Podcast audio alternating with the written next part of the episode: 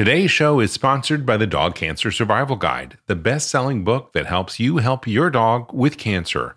Join the companion private support group at dogcancersupport.com and get the email newsletter at dogcancernews.com.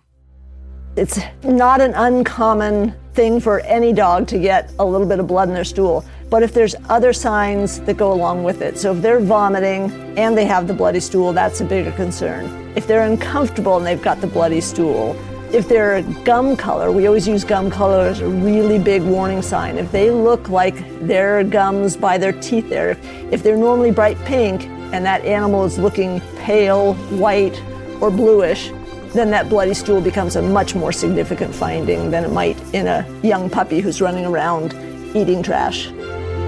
Welcome to Dog Cancer Answers, where we help you help your dog with cancer. Here's your host, James Jacobson.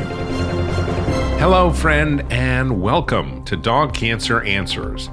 Today's topic is not for the squeamish, but it is one that many dog owners have encountered, and that is bloody stool. So gross. Yeah, I know.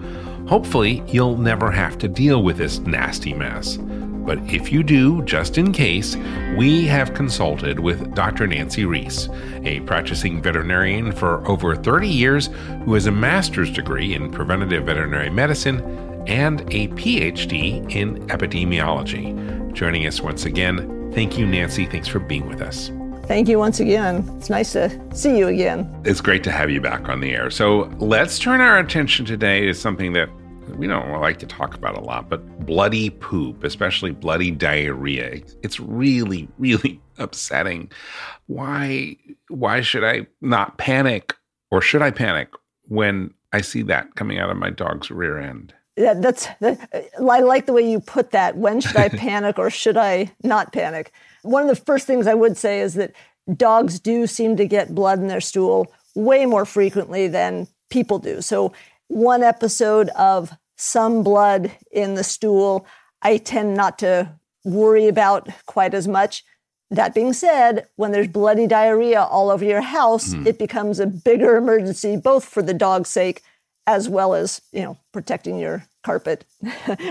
so, I mean, is it is it is it a good practice when you're outside using those poop bags to kind of really you know do a quick quick, quick, quick evaluation of, of it? Is it firm? Is it solid? Or is it kind of diarrhea-ish? Or is it, you know, diarrhea with pools of little blood and mucus in it? Absolutely. Monitoring, for lack of a better um, topic or whatever, monitoring stool quality can be tremendously helpful.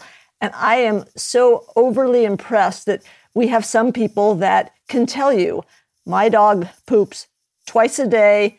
It, they're this big, they're this color, this quality or this, you know, softness. And it's super helpful to know that what they're seeing, if they see that bloody stool, is so dramatically different from the normal. I'm guilty of that. I guess that would be more of a scatology thing, but I'm guilty of that because I really do care. well, that, that's great because it, it's so much more information than when we get the other extreme mm. where people say, I don't know, he goes out in the woods and I don't see him. Uh. So we have no idea if this has been going on for six weeks and the owner finally caught it, or if this was truly a sudden change. And so being able to monitor with the, the poop bags and things is absolutely a wonderful thing to do. With that, a little bit of blood on the exterior of the stool is quite a different situation from a mushy blood clots you know coming out with the stool so the amount of blood makes a huge difference on that panic level and so, when should you call the vet when you see some blood in the stool? So, it's, it's nice, again, from my personal point of view, the more information is always better. So, I love it if people call and say, I found my dog's stool this morning the first time, and there's a little bit of blood on it.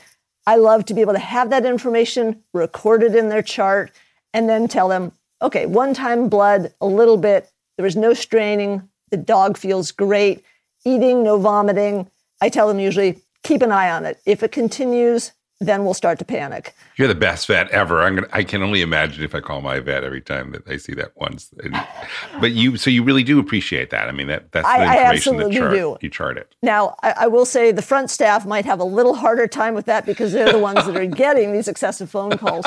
But the number of times that I have looked back in a record and said, "Oh." You reported this happening three weeks ago, and hmm. last year at the exact same time of year, you reported that also. So for me, that information is invaluable. And, you know, like sometimes, although email is not necessarily a great way to communicate because it's harder to keep in touch on emergency basis, but I also provide people with an email address. So if they want to give me an update on their animal that is not emergency related, again, I can take that note, put it in the chart, and I love having that information. So to me, the, the more the merrier. Do people snap pictures? Uh, yes, and uh, it is funny because the number one picture that I get from people is usually about poop.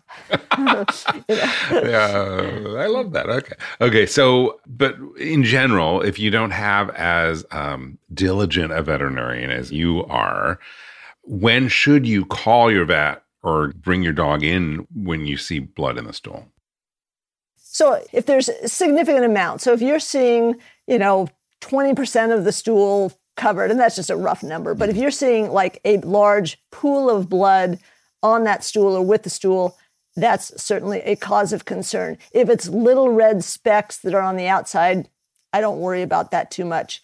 If it's more than one bowel movement that's had significant amount of blood, that raises the concern. If there's vomiting associated with the bloody diarrhea, that usually is a little bit worse. When they start to strain so hard, I mean, it's really hard to watch some of these poor dogs with diarrhea, but they will sit there and strain so hard that you'll just start to see pure drops of blood come out. Mm.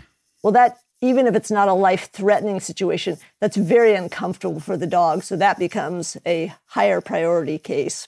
Yeah, I've had I've had those eyes, my dog looking at me like this is so hard, you know, and and and you just feel and you feel for I felt for my dog in those situations. Oh, I was going to say that that's actually a big thing we also see is that we get phone calls a lot where people think the dog is actually constipated Mm. because they're out there straining and straining and not producing something or only usually seeing a little bit of blood.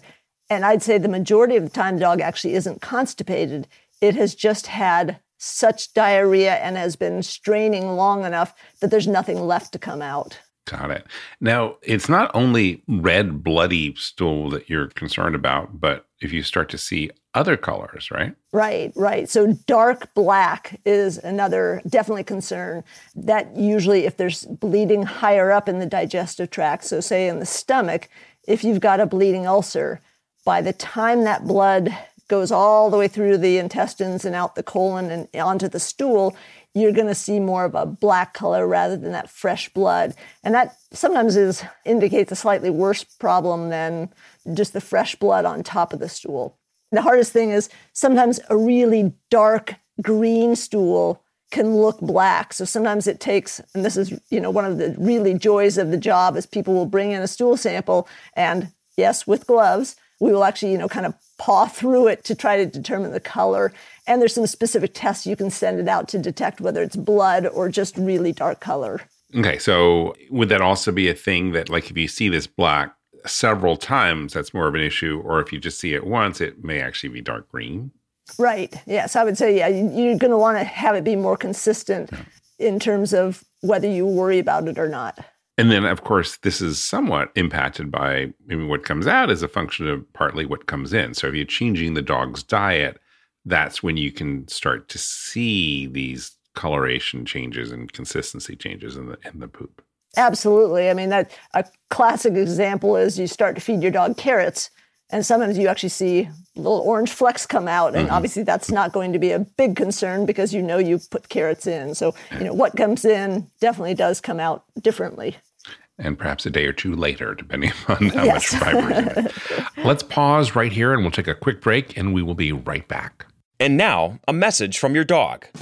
Every day with you is like a day at the beach, and I want as many beach days as possible. I want to run and sniff and find a good stick to carry. I want to roll in the grass and warm my belly in the sun. I want to walk with you, run with you, sleep with you, eat with you. And when I eat with you, I want Everpup. The green, grassy, beef liver spike smell wakes my senses. You may not realize this, but it tastes like homemade gravy, especially when you wet it. It infuses any food you give me with health and life and vibrancy.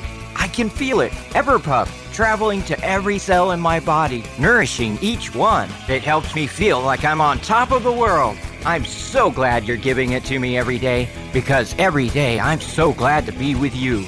I wouldn't have it any other way. I want my Everpup. It just makes me feel good. I am so grateful to be your dog and for the Everpup you give me. So now that you know what your dog wants, get Everpup, the ultimate dog supplement. Everpup is available in select pet shops and on Amazon. But to get the best price possible, join the Everpup Club at everpupclub.com, where you'll get your first jar for just $8 with free shipping anywhere in the US. Go to everpupclub.com and use the discount code DPN. That is everpupclub.com. Everpup every day. If your dog has cancer, you need to get a copy of the best selling animal health book, The Dog Cancer Survival Guide. Because no matter what you've heard, there are always steps that you can take to help your dog fight and maybe even beat cancer. At nearly 500 pages, this comprehensive guide is your complete reference for practical, evidence based strategies that can optimize the life quality and longevity of your dog. It's written by two of the most respected names in dog cancer full spectrum veterinarian Demian Dressler and veterinary oncologist Susan Ettinger. With the Dog Cancer Survival Guide, you'll learn everything that you need to know about conventional treatments, surgery, chemotherapy, and radiation, including how to reduce their side effects. You'll also discover the most effective non conventional options, including nutraceuticals and supplements and diet, as well as mind body medicine. What I love most about this book, which I've used with my own dog Kanga when she was diagnosed with cancer, is how to analyze the options and develop a specific plan for your own dog based on your dog's type of cancer and your dog's age, your financial budget, as well as your personality. You can get the Dog Cancer Survival Guide wherever books are sold, but if you get it direct from the publisher, you will save 10% when you use the offer code, especially for listeners of this podcast. Just go to dogcancerbook.com and when you check out, use the promo code PODCAST and you will save 10%. The website again, dogcancerbook.com, and use the promo code PODCAST to save 10%. I want to let you know about an important newsletter. It's called Dog Cancer News. Now, with a name like that, it is not for everyone. But if your dog has cancer, you will want to subscribe. That's because every issue features articles that will be helpful, such as low carb dog cancer diet recipes, new clinical trials, financial resources to help pay for cancer care, information on supplements, and lots of other helpful info that your veterinarian may not know or have the time to share with you. Also, when you subscribe to Dog Cancer News, you will get a weekly update on the topics covered on this podcast, along with links and resources. So, how much does Dog Cancer News cost? Well, today you can subscribe for free. It's our gift. For a limited time, you can get a full year's subscription for free, no strings attached.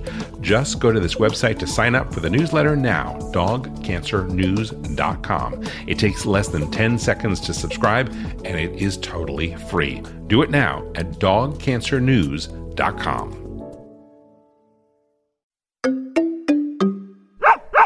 Welcome back. Obviously, we're talking on this series mainly about cancer in general. So, which cancers are most likely to cause bloody stool?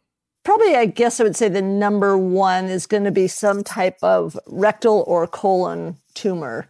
That's going to be something that where there is a mass growing within the end part of the intestine, and those can cause some bleeding, or they can cause squeezing, uh, trying to really get the stool beyond that mass, they can strain so hard that there is blood showing up that might not directly be from the tumor, hmm. but from the straining that the tumor causes. Other than rectal, what else? an anal gland tumor or something like that could cause bleeding. So it's not technically within the stool, but it's adding the blood on its way out. I think those are probably going to a, a mast cell internal, like if there was a mast cell tumor within the stomach or the intestines, that could cause some potential bleeding.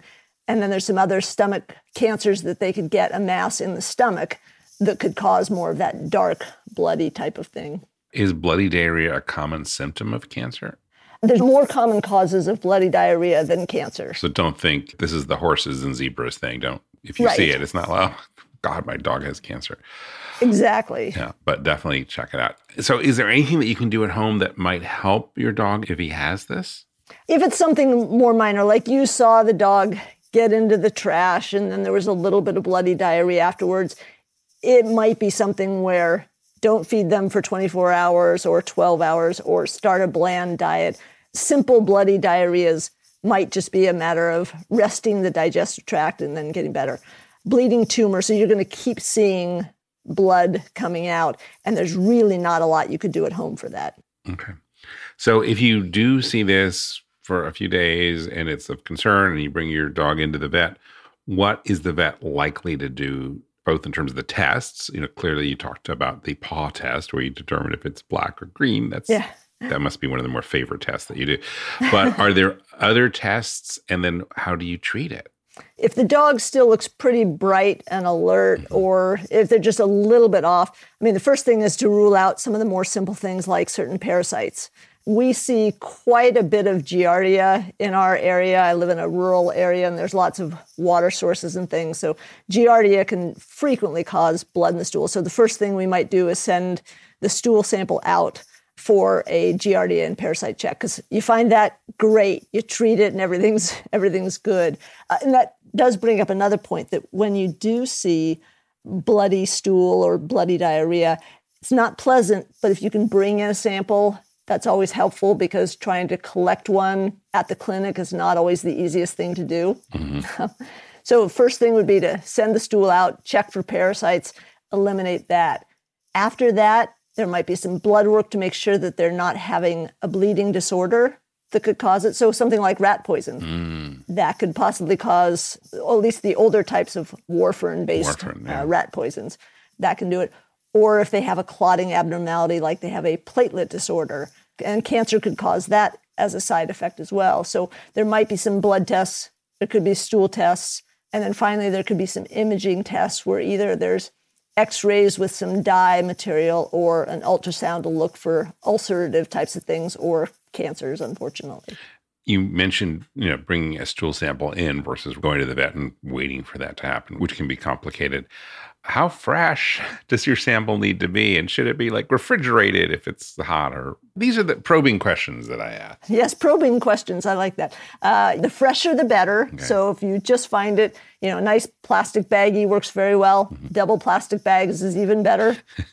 And if it has to be overnight if it's particularly if it's hot i mean if it's hot i'm sorry but baked bloody stool is not the most pleasant thing to smell so if you can put it in the refrigerator if it's going to be several hours that will mostly cut down on the odor and it does actually help preserve parasite checks a little bit better hmm. but the fresher the better two day old stool is definitely not going to be very useful Okay. What else do we need to understand about bloody stools? I guess one of the other big things is again, it's it's not an uncommon thing for any dog to get a little bit of blood in their stool. But if there's other signs that go along with it, so if they're vomiting and they have the bloody stool, that's a bigger concern. If they're uncomfortable and they've got the bloody stool, if they're gum color, we always use gum color as a really big warning sign. If they look like their gums by their teeth there, if, if they're normally bright pink mm-hmm. and that animal is looking pale, white, or bluish, then that bloody stool becomes a much more significant finding than it might in a young puppy who's running around eating trash. Dr. Nancy Reese, you gave us all the poop on bloody poop. Thank you so much for being with us today. All right, and I hope you don't have too many opportunities to experience the bloody poop. Let's keep our fingers crossed, Dr. Nancy. Thank you. And, and thank you, listener. Thank you for tuning in today. And I want to encourage you to follow Dog Cancer Answers in your favorite podcast app. And also remind you that you can ask Dr. Nancy or one of our other veterinary experts about your questions related to dog cancer. And you can do that by calling our listener line. We have a 24 hour a day, seven day a week telephone number where you can call and leave a message. That number is 808 868 3200. And just leave a question for one of our veterinarians, and we will include it perhaps on a future episode of Dog Cancer Answers. If you have a dog with cancer, and why else would you be listening to this show? I want to encourage you to join our support group. You can find that at dogcancersupport.com. Type that into your browser, and it will redirect you to our free dog cancer support private group on Facebook. That's at dogcancersupport.com. We also have a newsletter that you should know about. You can subscribe, it is free just like the support group, and you can find that at dogcancernews.com. All the show notes for today and all the past episodes of Dog Cancer Answers are available on our website at dogcanceranswers.com. Again, I want to thank you for hitting the play button today. I'm James Jacobson, and from all of us here at Dog Podcast Network, I want to wish you and your dog a very warm aloha. Thank you for listening to Dog Cancer Answers. If you'd like to connect, please visit our website at dogcanceranswers.com or call our listener line at 808 868 3200. And here's a friendly reminder that you probably already know this podcast is provided for informational and educational purposes only. It's not meant to take the place of the advice you receive from your dog's veterinarian. Only veterinarians who examine your dog can give you veterinary advice or diagnose your dog's medical condition. Your reliance on the information you hear on this podcast is solely at your own risk. If your dog has a specific health problem, contact your veterinarian. Also, please keep in mind that veterinary information can change rapidly. Therefore, some information may be out of date. Dog Cancer Answers is a presentation of Maui Media in association with Dog Podcast Network. Does the act of taking paper to pen and writing help to heal a broken heart after your dog dies? Sheila Cooperman says yes. She joins us on Dog Cancer Answers to tell her true tale about Tucker, her dog who died last year from lymphoma. Sheila shares how writing about him is helping her heal not only from his loss, but from other heartbreaks as well. That's on Dog Cancer Answers. Get it wherever you get your podcasts and at dogcancer.com slash podcast.